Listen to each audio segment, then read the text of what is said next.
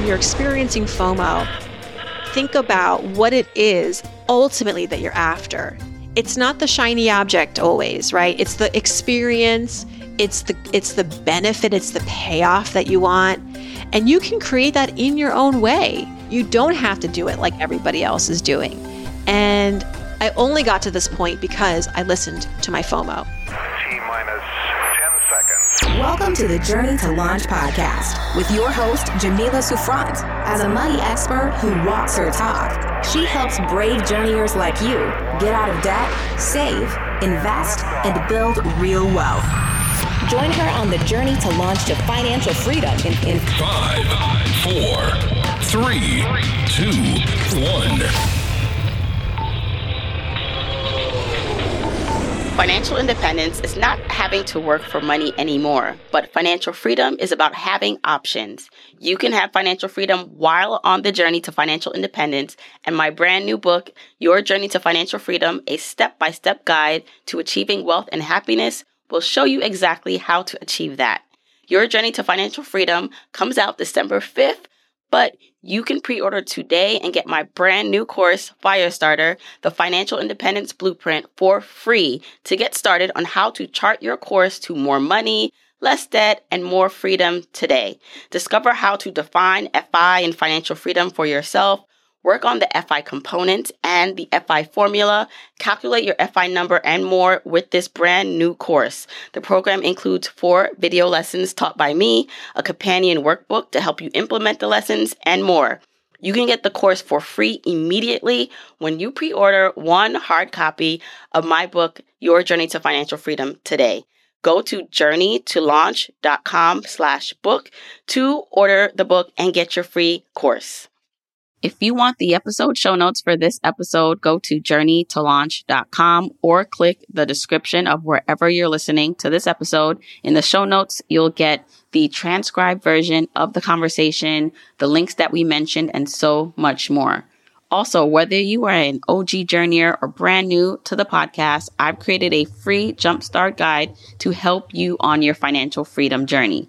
It includes the top episodes to listen to, stages to go through to reach financial freedom, resources, and so much more. You can go to journeytolaunch.com slash jumpstart to get your guide right now. Okay, let's hop into the episode. Hey, hey, hey, journeyers. Welcome to the Journey to Launch podcast. For today's guest, we have the amazing Farnoosh Torabi. She is the host of the award winning podcast, So Money, which has earned over 30 million downloads. Talk about amazing. She's a sought after speaker, author of multiple books, and she's here to talk about her newest book, A Healthy State of Panic, part memoir, part guidebook on how fear can be a superpower to achieve true wealth and career success. She's been featured in numerous places New York Times, Wall Street Journal, Time Magazine. She's been on every show you can think of Today Show, Good Morning America. And she's also been on this podcast before. Episode 71, we can hear more about her backstory and how we first met. But Farnoosh, I'm so excited to have you back on the show. So welcome. Thank you, Jamila. I'm so honored. And journeyers, you should know this is my first official interview about the book. So this is how special Jamila is to me and um, how I so honor her audience and please be kind this is my first attempt at trying to say out loud. I mean, you've been through this, Jamila. You're writing a book.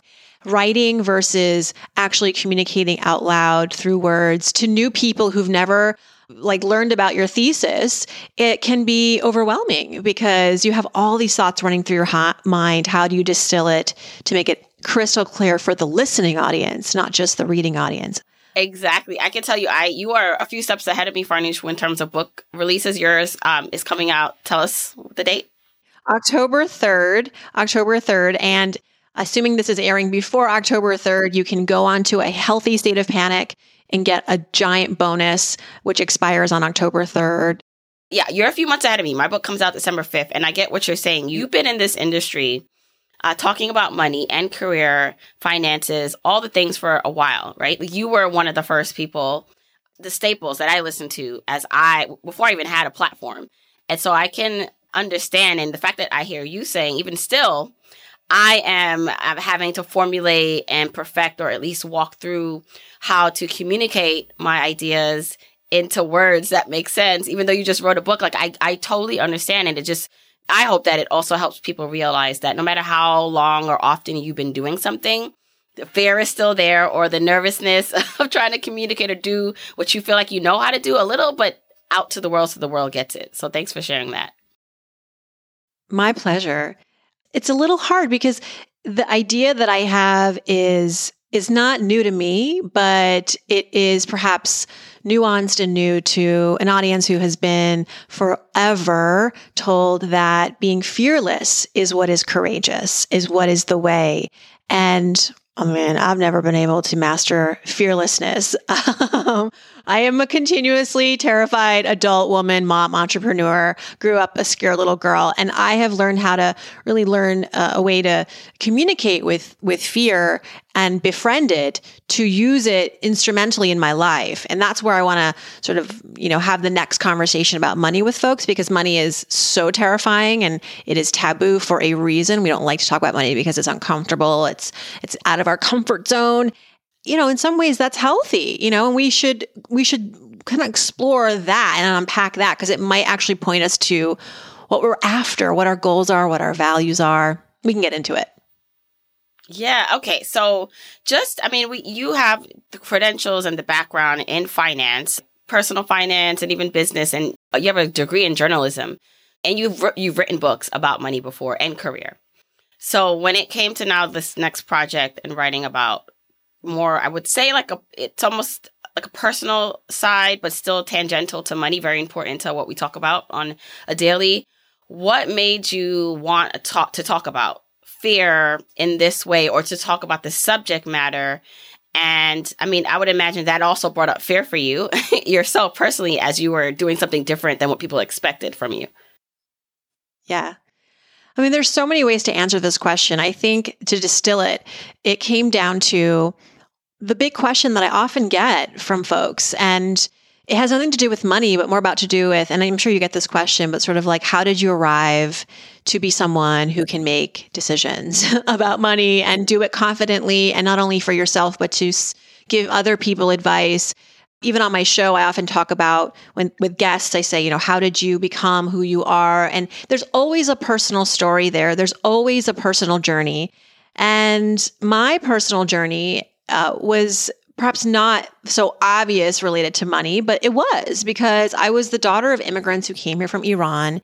And that experience was for them quite scary. And so, as a byproduct of that, me, I was also raised through this lens of fear. Um, you know, it was the 1980s. It was uh, Worcester, Massachusetts, which, which you know, still is, um, you know, a tough city.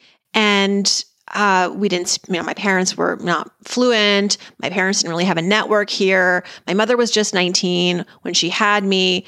And so I'm raised in this, in this world. And my mother intentionally raised me to be afraid because and she's I've interviewed her about this. She's like, I did it on purpose because I that was the only way I knew how to sort of manage you in this foreign country where they did watch a lot of five o'clock news. You know, they did read a lot of back of the milk carton missing children notes. And so they were, they thought that, you know, if they didn't take it really carefully, they didn't be very, very risk averse that bad things would happen.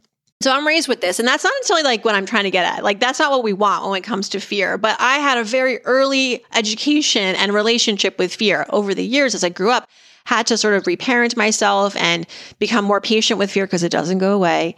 And that is actually, that relationship contributed so much to my ability to make decisions with a, a feeling of self alignment, value driven, decisions that were really hard and uncertain, but you just do them and you're scared all the while. But you know what?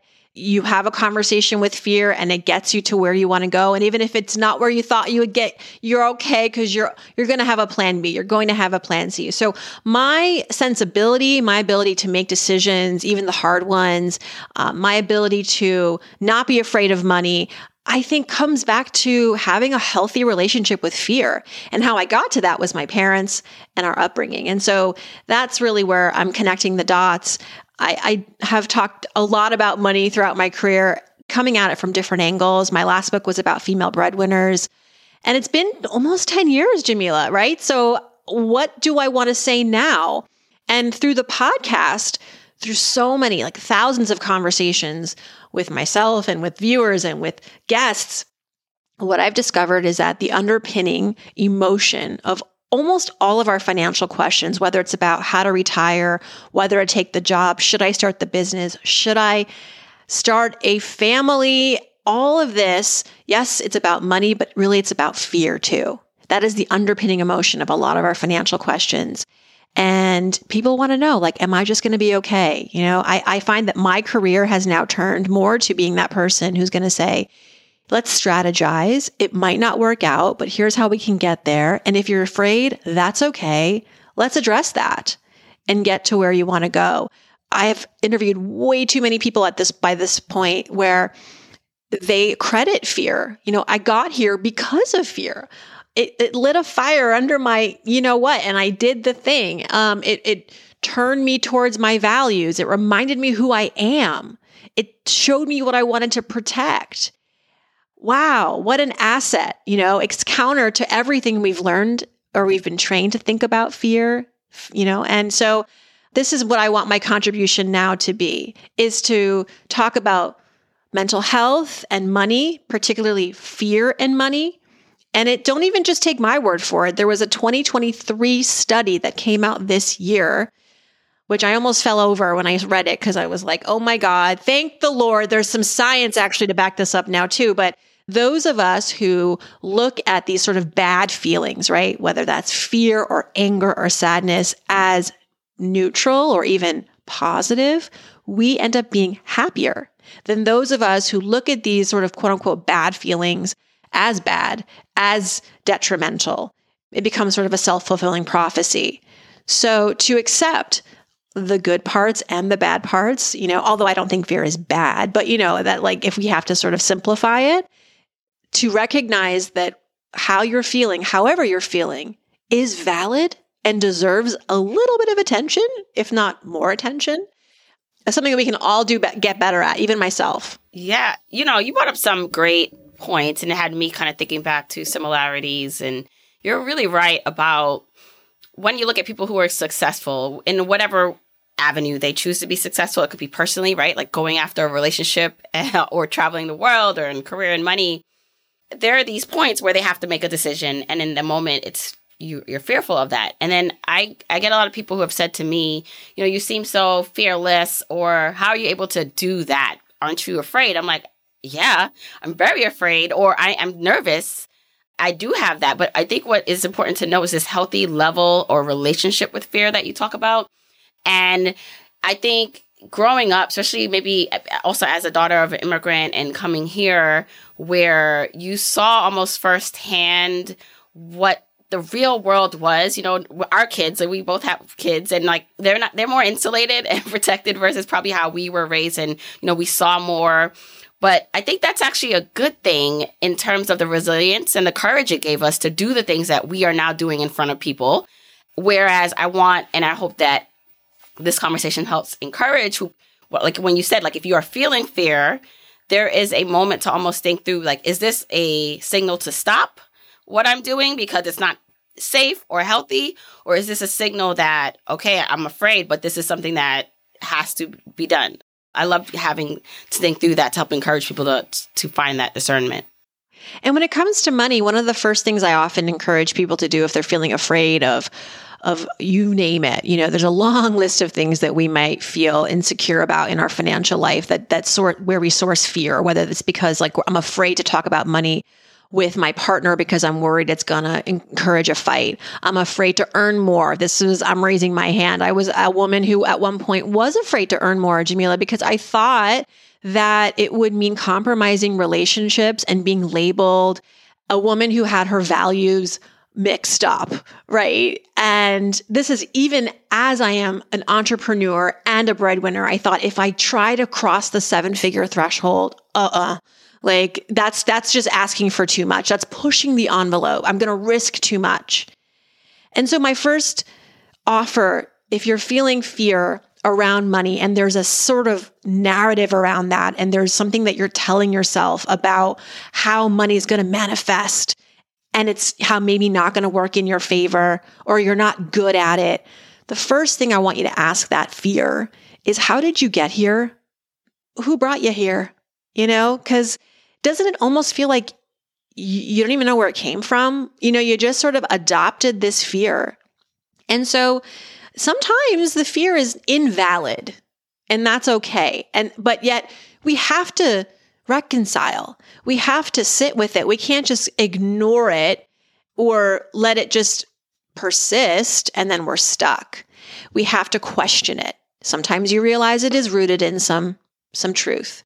But other cases you might realize like I did that it was a, a philosophy, a fear based philosophy that I inherited and interpreted from the world around me, from the culture I was raised in, from the TV shows I watched, from the friendships that I had. And when you realize, oh, that's just sort of their mentality, that I have adopted. And then you think, well, why? You know, why is that? I worked with a money coach, in fact, over around this, right? And and sometimes that's helpful to work with somebody who can get you sort of out of it, or at least look at the fear really head on and force yourself to ask these hard questions. And what I found through that exploration too is that I was associating money with power, and I didn't like the word power. I thought power meant that I was going to be quote unquote aggressive and unliked and dominating because I had, again, assumed a lot about that word from how I was sort of educated on it, right? Sort of masculine power, domination. And it was the money coach who said to me, well, power is also the power to uplift, the power to help, the power to enable. And I thought, wow, okay that is true. You know, I'm a I'm an educated woman. I'm and I'm still learning all this stuff and it's because how you're raised and how you've been conditioned is really hard to untangle from that. So, when I recognized that more money for me would mean more power to support a family, contribute, support my community, leave a better legacy, I got encouraged. And I was willing to then rewrite that fear driven philosophy and to have it be something like, maybe it's true that I'm going to be unliked by some people. That could still happen. And that does scare me a little bit. But you know what scares me more? Is if I don't pursue this, what then? Yeah, I have a life that I live that is sort of unfulfilled and unactualized. That's scarier to me. And sometimes that's the thing in your financial life that gets us over the hurdle is when we imagine and visualize the scarier thing. And that's another thing in the book that I write about is like, what's the worst thing that could happen? Have you thought of that? Sometimes what we're dwelling over, the fear, it's sort of not actually as bad as things could get. And my offer, and uh, this may sound a little nutty, is to say, go to the edge. You know, think about five years from now, three years from now, if you don't do anything because of this fear, if you let this fear take over, as opposed to saying, okay, I see you, fear, but I'm going to imagine if I don't do anything about you in three years, it's going to compound because fear doesn't go away. And fear does certainly have the potential to keep us stuck and uncertain and questioning ourselves. But it's when we can sort of see it, recognize it, and extrapolate and go, oh, okay, if I don't face my bills, because that's terrifying, what's more scary? That I don't face my bills and then in two years, I'm still in debt. I haven't made any progress towards building wealth. Now I might even have a family, more on my plate, more responsibilities, and the problem has only gotten bigger.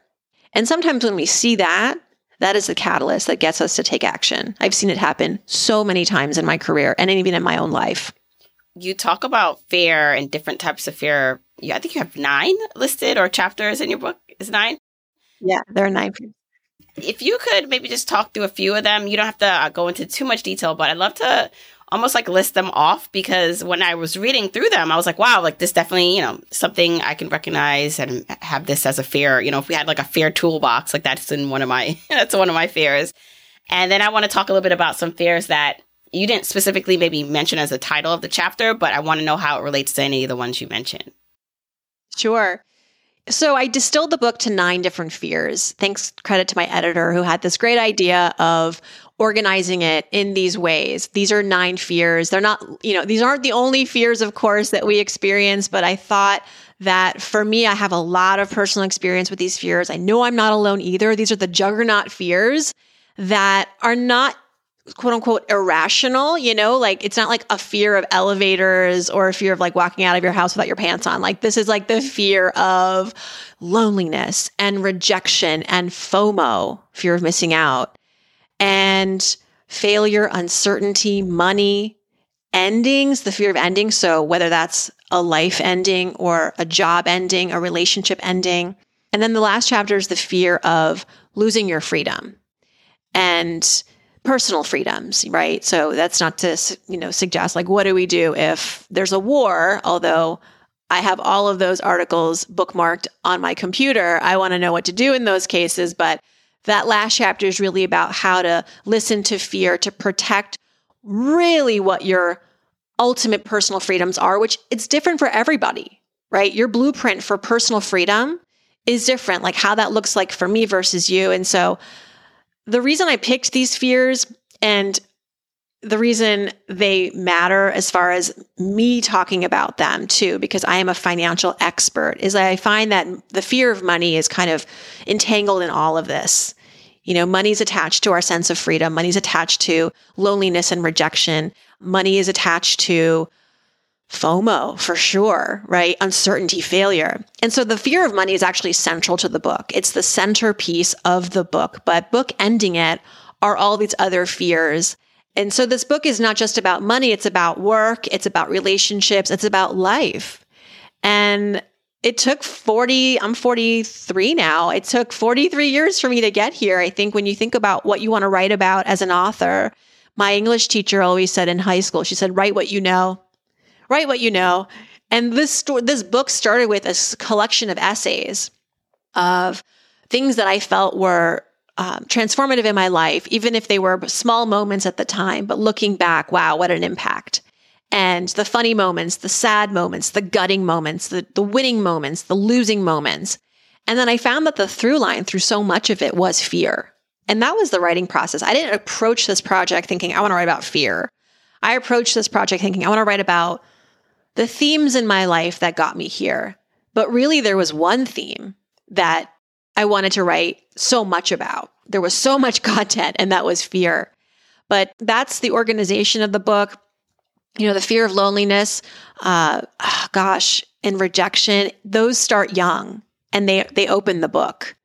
You know, as daughters of immigrants, we um, come here and there's a tremendous amount of loneliness, right? Um, and loneliness is not just situational. It's not just like you're alone, you're in a school and nobody speaks your language, or you're alone because you're maybe the only woman at work.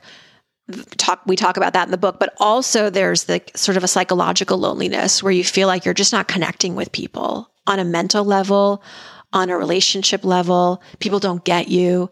And then there's rejection, which is which is very closely attached. And I and I disclaim in the book, I say these these fears do not live in silos.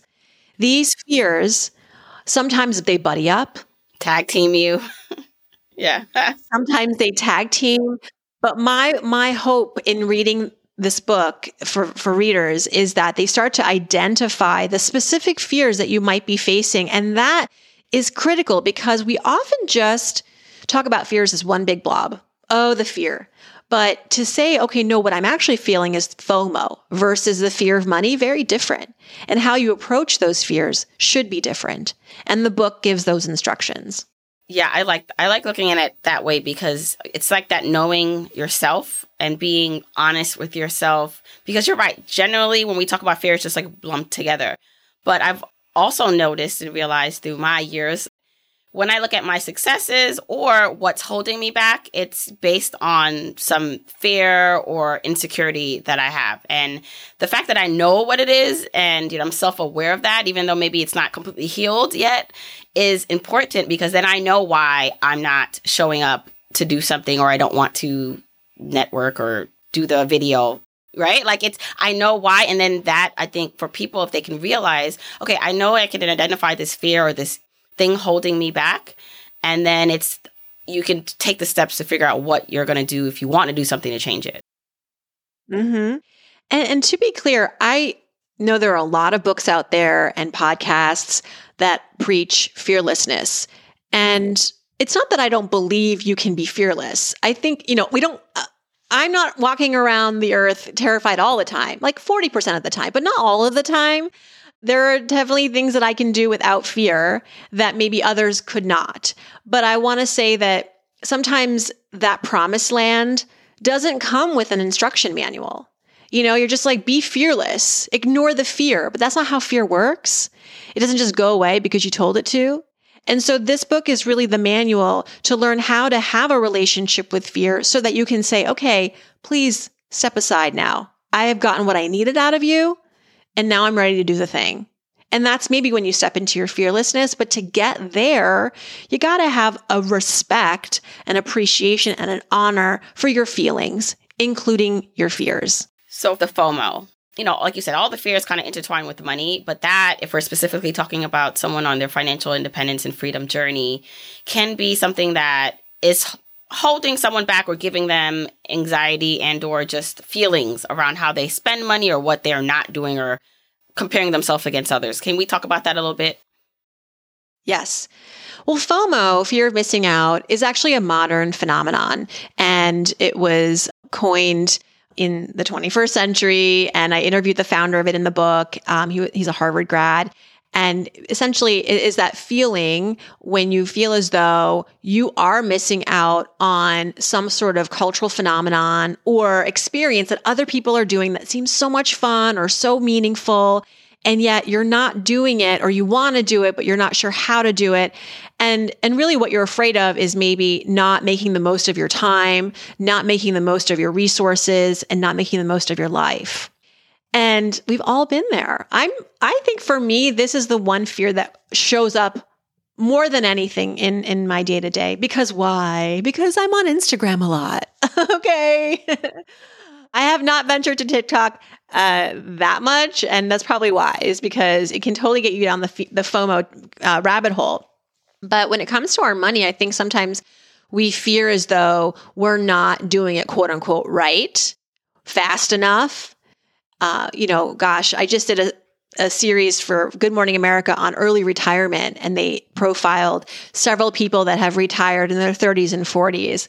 And, uh, you know, even as I'm participating in this series, I'm thinking to myself, this is not a fair characterization of what retirement really is. And so sometimes with FOMO, it's fake.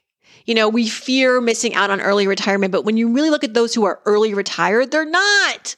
They're still working. Jamila, they're making money. They may not be working for a nine to five, but they're not retired like playing golf and, you know, living on a fixed income.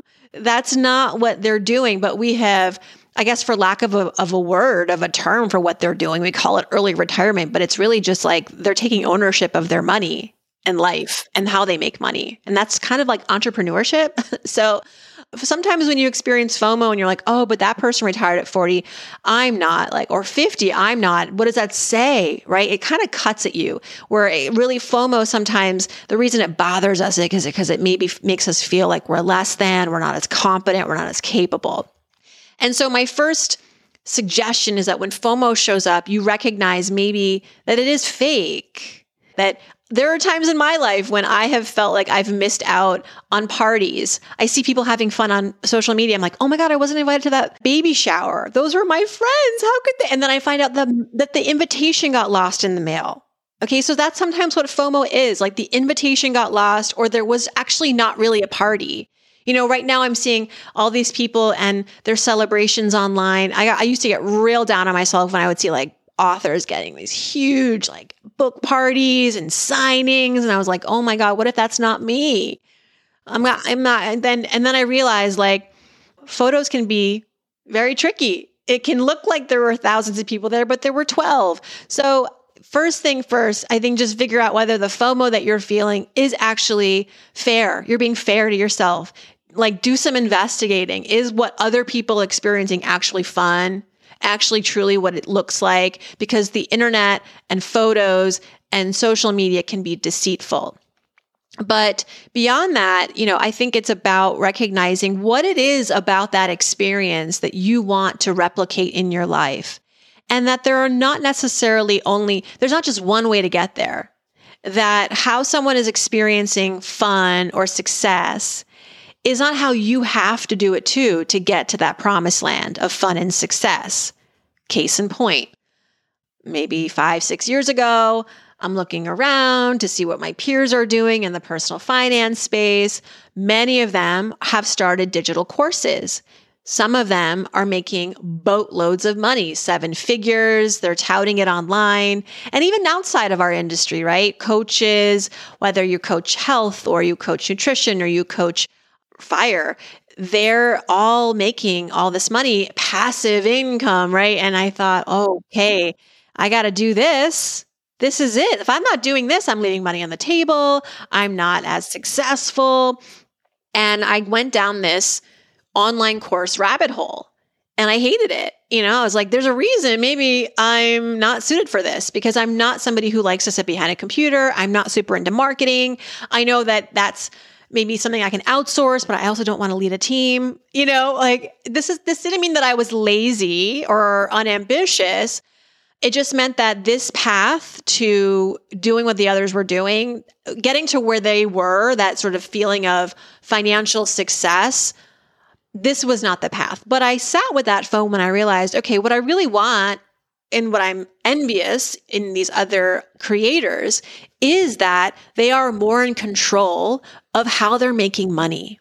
Because I'll take you behind the scenes a little bit, you know, for many years in my career, I and still I, I work with brands and it's b2b and so a lot of times those relationships while i cultivate them it's often they coming to me with a scope of work and then we do the thing and you know i have a podcast and i have books and there's different revenue streams but i really craved having more ownership and going direct to consumer for my business and for the for that control and okay, so I thought if it's not the way, if I'm not doing it with the course, because the, the course thing is just beyond me, I can't, I don't, it's not, my, it's not my love language.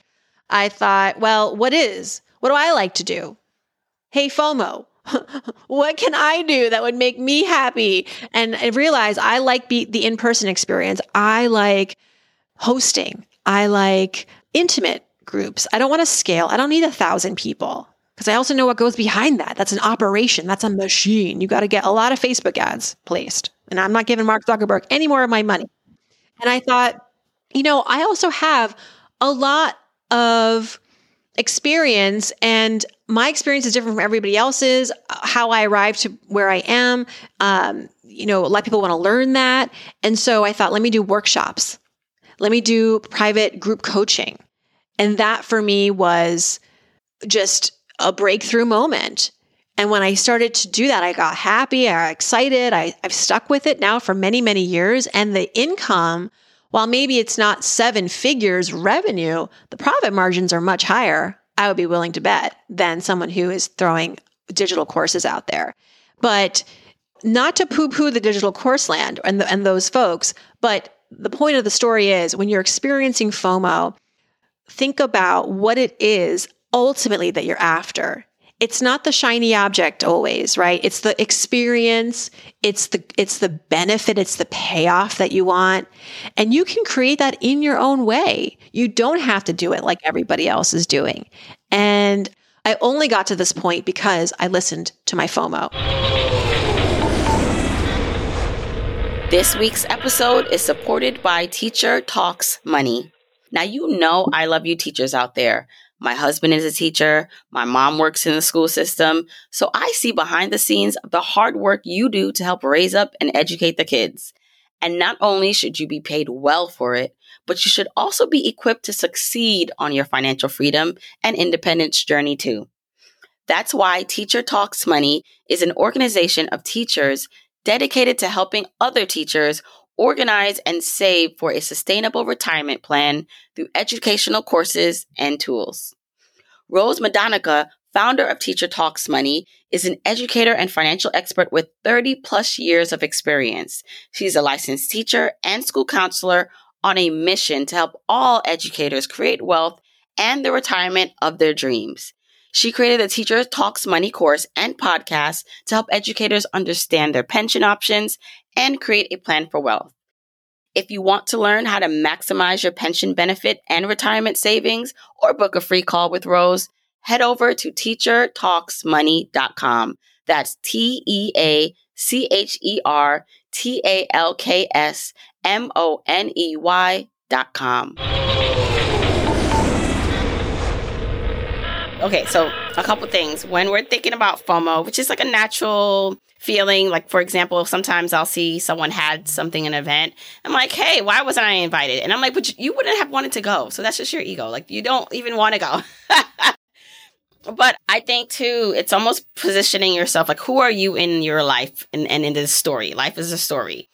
And are you the main character or are you the supporting role? And as you were talking, I'm like, yeah, I think when you get jealous of other people, you put yourself in the supporting role position.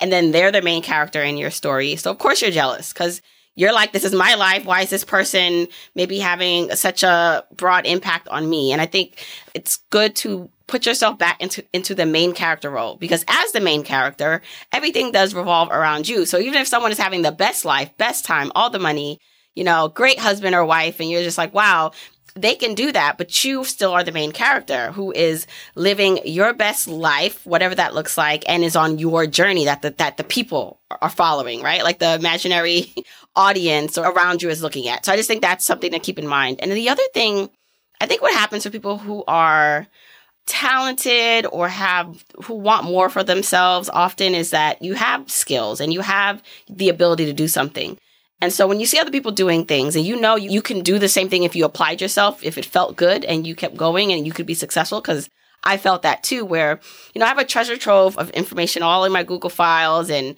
in my Word documents about like ideas and frameworks. And that if someone came along and went through it and like made courses and did all these things with it, like I know it would be successful.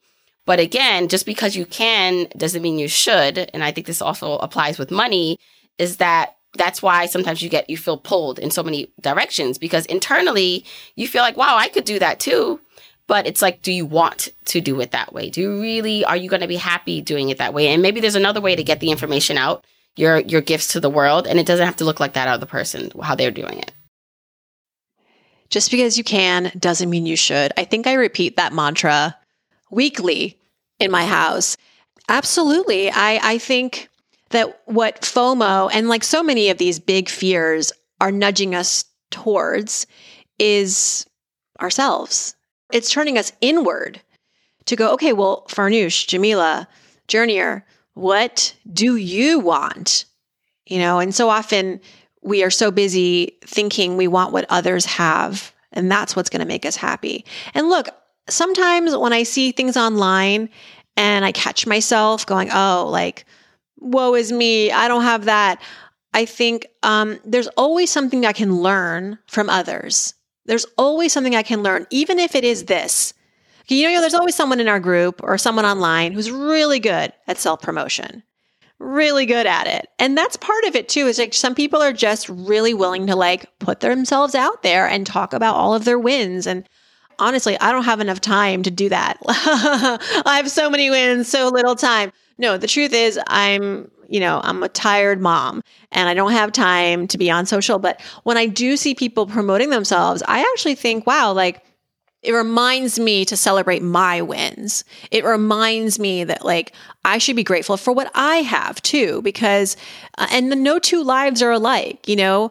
When you start to recognize what is working in your life and the patterns of how you got to your success, that is your treasure chest whenever you're down, whenever you're feeling like I don't have an idea, I don't know what to do, look at your history. Look at how you've done in the past. Don't look at social media and see what other people are doing. Look at what's worked for you and has shown up for you in the past and tap that again.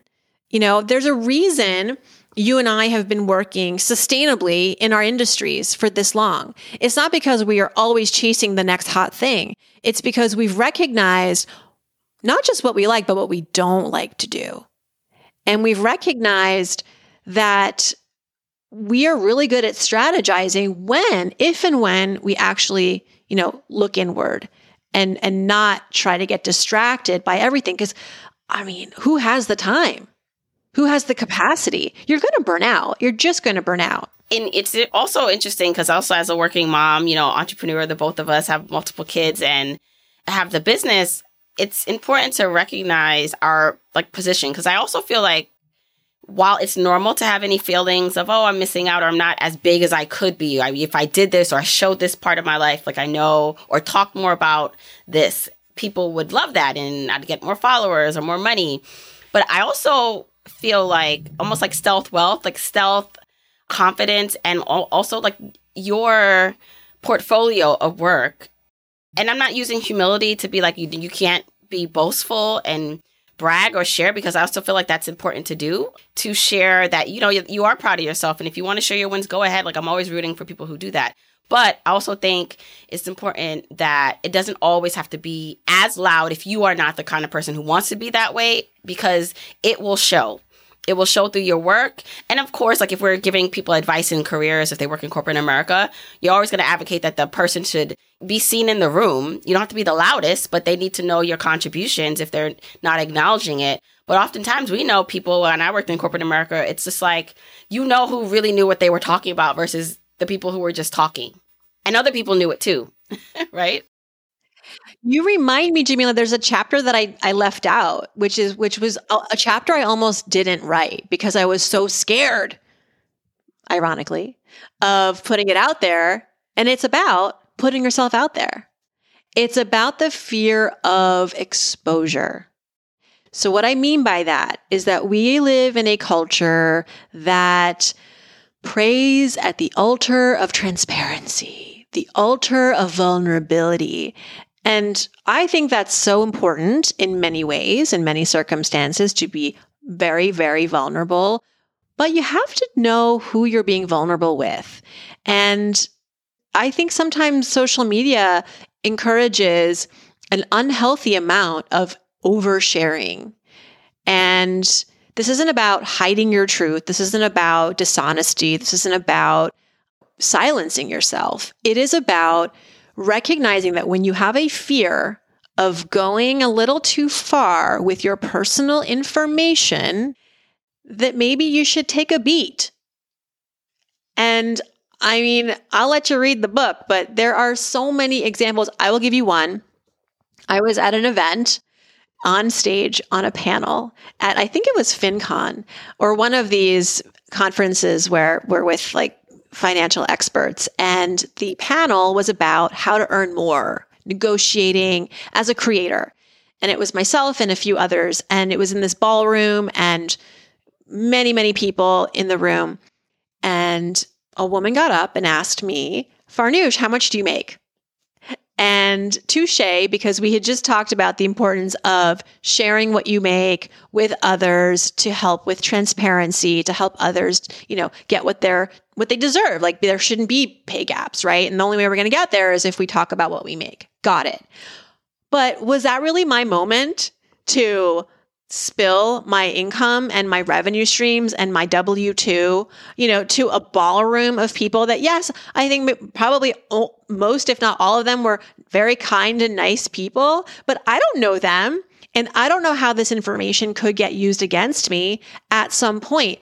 And fast forward to another time in my career when it it was actually a different scenario, but how much I made was a weapon against me. I was trying to ne- renegotiate a brand deal and I had done a lot of work for this brand. I had over delivered. It was time to renegotiate. We were well into the process and I asked for more. Not crazy, but for me, it would have been meaningful. Probably for the brand, it would have been a drop in the bucket. But this person, who was actually a woman, uh, was like, she'd had it. She was like, Doesn't Farnoosh make enough? Oh, wow. I'm sorry. That's how we're going to base what I'm going to make? And I say she was a woman for a reason. It's because sometimes I feel like as women, we are raised to feel like there isn't enough to go around, right? And we also internalize uh, we take what we, what the fears we have around money and we project them on others or the insecurities that we have around money and self worth and we project them on others because we haven't had as much experience with money. We're not maybe as fluent and et cetera, et cetera. So sometimes as women, we need to stop and recognize too, like, how are we projecting our sort of financial narratives onto other women? which we need to really unpack. But needless to say, in that moment, I actually went back to them and her and her team and I said, Do you really want to go on the record for saying something like that to a woman? And they said, Oh, we're so sorry. Yes, no, scratch that, scratch that, because um, it had to be said.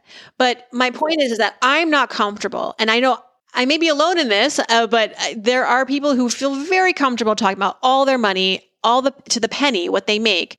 But for me, that's not how I roll. And and it's my fear of, of being exposed in that way because I've experienced these sorts of backlashes. Uh, I don't go there. Now, back to that conference, I said to that woman, I said, I appreciate the question. If you really want to know, because this could be helpful in your next project or as you're approaching a, a gig, let's have coffee. And we went downstairs and we had a coffee and we talked about it and we shared. And that's how I prefer to do it. I prefer to do it one on one, not in a ballroom with strangers, not on the internet where I don't know who's look. I mean, do I really want my in-laws to know how much money I'm making? I don't know. Like, no, I don't actually, because they don't have the same relationship with money that I have, right? And my parents too. And so that's all I'm saying is like, do I want the distraction? No. So I don't think that it's a necessary piece of information in that moment to just, you know, blah on, on social media about it. I know that it can get a lot of clicks. I know that it gets a lot of likes. I know it can make you more popular and it can go viral, but that's not authentic to me. Right. And that's me. It's that fine line because I remember coming up and before, like I said, I had any platform and I saw people like you making a living out of working personal finance content and podcast. And you know there would be some people who because they shared what they made it made me realize the possibilities right? Like oh this person was talking about i just made $10,000 you know writing a couple articles. I'm like i didn't even know that was possible. Or i just got a five figure or six figure brand deal. Again at some points i did not know that was possible. So it was so almost like you know watching and seeing other people who do share is helpful. But to a certain extent right as an individual doesn't mean because you have a platform or because you want to share about money and help people with money that you have to compromise how you feel, what you feel pr- safe with. What you want to protect, right? Look, we're all different. And how fear shows up in our life, it has to be different. And how I relate to fear versus somebody else is going to be different. Someone else could look at that fear and go, okay, whatever, I'm going to do it anyway because I have a different kind of risk tolerance that's fine as long as you're prepared for whatever happens on the other side of that. And that's what we call strategic decision making is when we have thought it through. And when the fear shows up, it's asking us to think it through. It's not saying immediately stop or immediately turn around or immediately react. It's saying, hold on. Think about what this could mean, how this could manifest, what the outcomes could be. It's just asking us to be more thoughtful. Which is what we all need to do. And I think this level of discernment, what happens in the moment of fear, is the real, you know, I talk about inner wealth a lot and the external things are great, obviously, and what we need at a baseline to survive, but then anything over that is extra. But internally, when you look at maybe why people are, some people can experience the same thing, but then come out of it different. Obviously, there's a whole bunch of reasons, but it's oftentimes it's like how that person is reacting or what they do what's their next step and that all starts internally right? Like what decision or what what ideas or what are you using to make that decision that you need to to make to go forward? Yeah. It is. Yeah. So you know i i have to say this book it came out of doing something terrifying which we didn't talk about but um maybe you'd be interested. Uh, yeah let's go yeah, like what a tease. I did I did some stand-up comedy before the pandemic as a way to just kind of get myself out of the house And what's more terrifying than getting on a stage and throwing out some jokes and probably getting nothing in return and going home sad? So, but I took this stand up comedy course. It was an eight week boot camp, three hours once a week at night. And the culmination of that was a stand up set. You got to perform at Gotham Comedy in Chelsea. And, you know, you invite your friends and family. So the audience is warm, but it's still, you know, pretty terrifying. And I did the thing and put the video up on Facebook so that my parents who were in California could watch it. And I, I took a little bit of risk doing that because I'm like, okay, this isn't just my parents are going to watch this, like pretty much anybody. So fingers crossed. And uh, really, he developed a very thick skin. And I joked about in that six minute set my heritage, the the irony of having immigrant parents who risked so much to get here, and then once they landed, it was like we're not taking any more chances. right, like you're not allowed to have sleepovers, no Froot Loops, no ice skating. Stay inside, and also I talked about the comedy in you know being a woman who out earns her husband. I talked about parenting. I talked about, you know, wanting to change my name several times as a kid because I hated being a Farnoosh. And I put it online, just put it all online.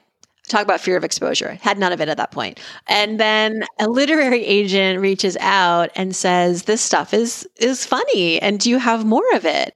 And I got really excited because you know, it's it's rare for like a literary agent to reach out to you. It's always the other way around. At least it's been that way up until now for me.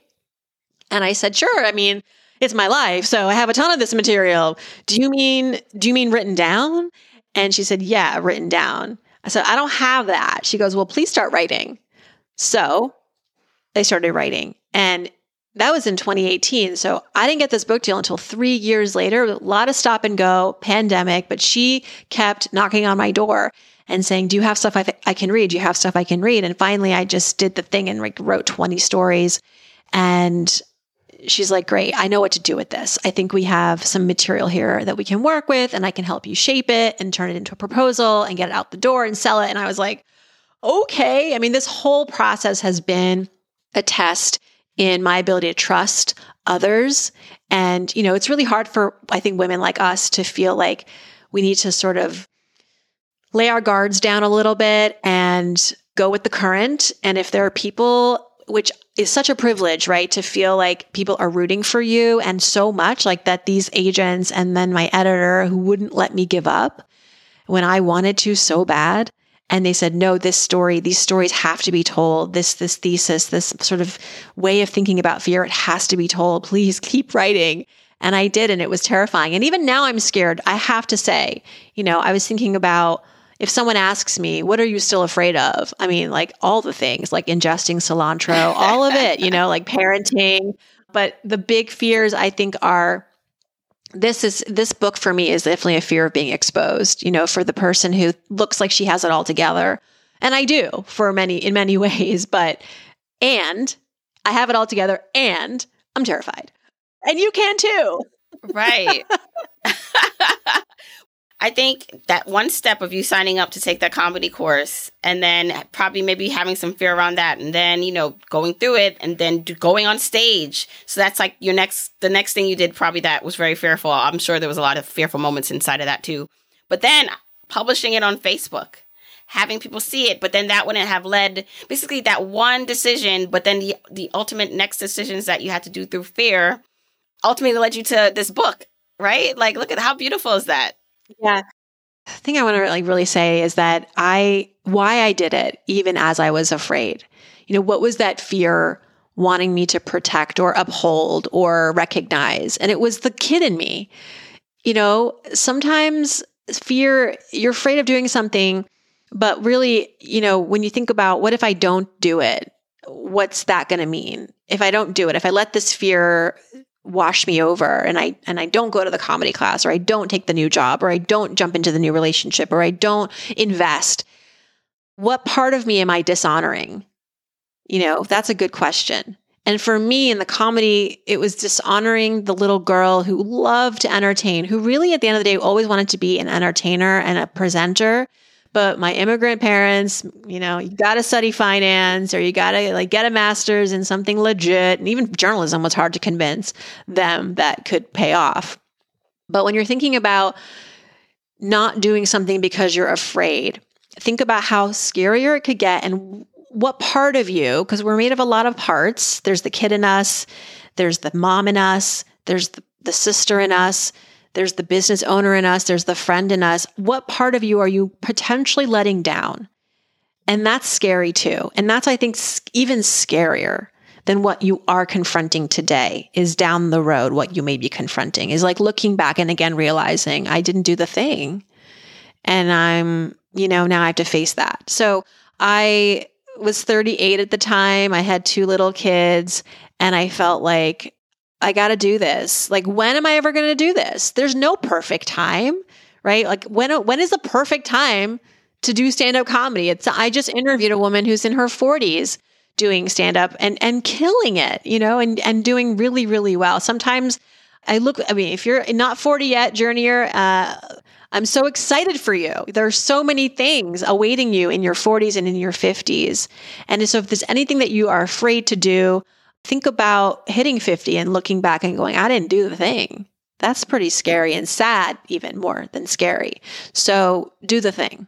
Farnoosh, this conversation has been amazing. Please tell everyone more about where they can get the book, when it's out, and then when they can find out more about you. Thank you so much, Jamila. What a full circle moment for me. I just want to say for both of us, you know, from that coffee shop in Park Slope to today, pre pandemic, the before times to today. I thank you so much for inviting me.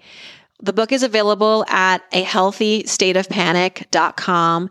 If you want to support your local bookkeeper, bookstore owner, I would recommend that first before the online sites. I, I think, you know, walking into your local bookstore, uh, remember that? Remember we used to go into split, go into places? Yeah. So if you want to um, do that, that would be great. But however you want to purchase it, I'm not going to get in your way.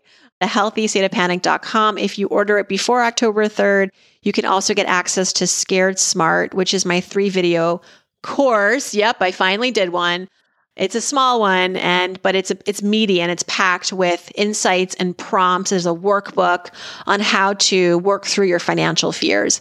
And so you can get a head start before the book gets to your doorstep. Oh, love it. All right. Thank you so much again, Farnoosh. Thanks, Jamila. Don't forget, you can get the episode show notes for this episode by going to journeytolaunch.com or click the description of wherever you're listening to this. And you can still grab your jumpstart guide for free to help you on your journey to financial freedom by going to journeytolaunch.com slash jumpstart. If you want to support me and the podcast and love the free content and information that you get here, here are four ways that you can support me and the show. One, make sure you're subscribed to the podcast wherever you listen, whether that's Apple Podcasts, that purple app on your phone, your Android device, YouTube, Spotify, wherever it is that you happen to listen, just subscribe so you are not missing an episode. And if you're happening to listen to this in Apple Podcasts, rate, review, and subscribe there. I appreciate and read every single review. Number two, follow me on my social media accounts. I'm at Journey to Launch on Facebook, Instagram, and Twitter, and I love, love, love interacting with journeyers there. Three, support and check out the sponsors of this show if you hear something that interests you. Sponsors are the main ways we keep the podcast lights on here, so show them some love for supporting your girl. Four, and last but not least, share this episode, this podcast with a friend or family member or coworker so that we can spread the message of Journey to Launch. All right, that's it. Until next week, keep on journeying, journeyers.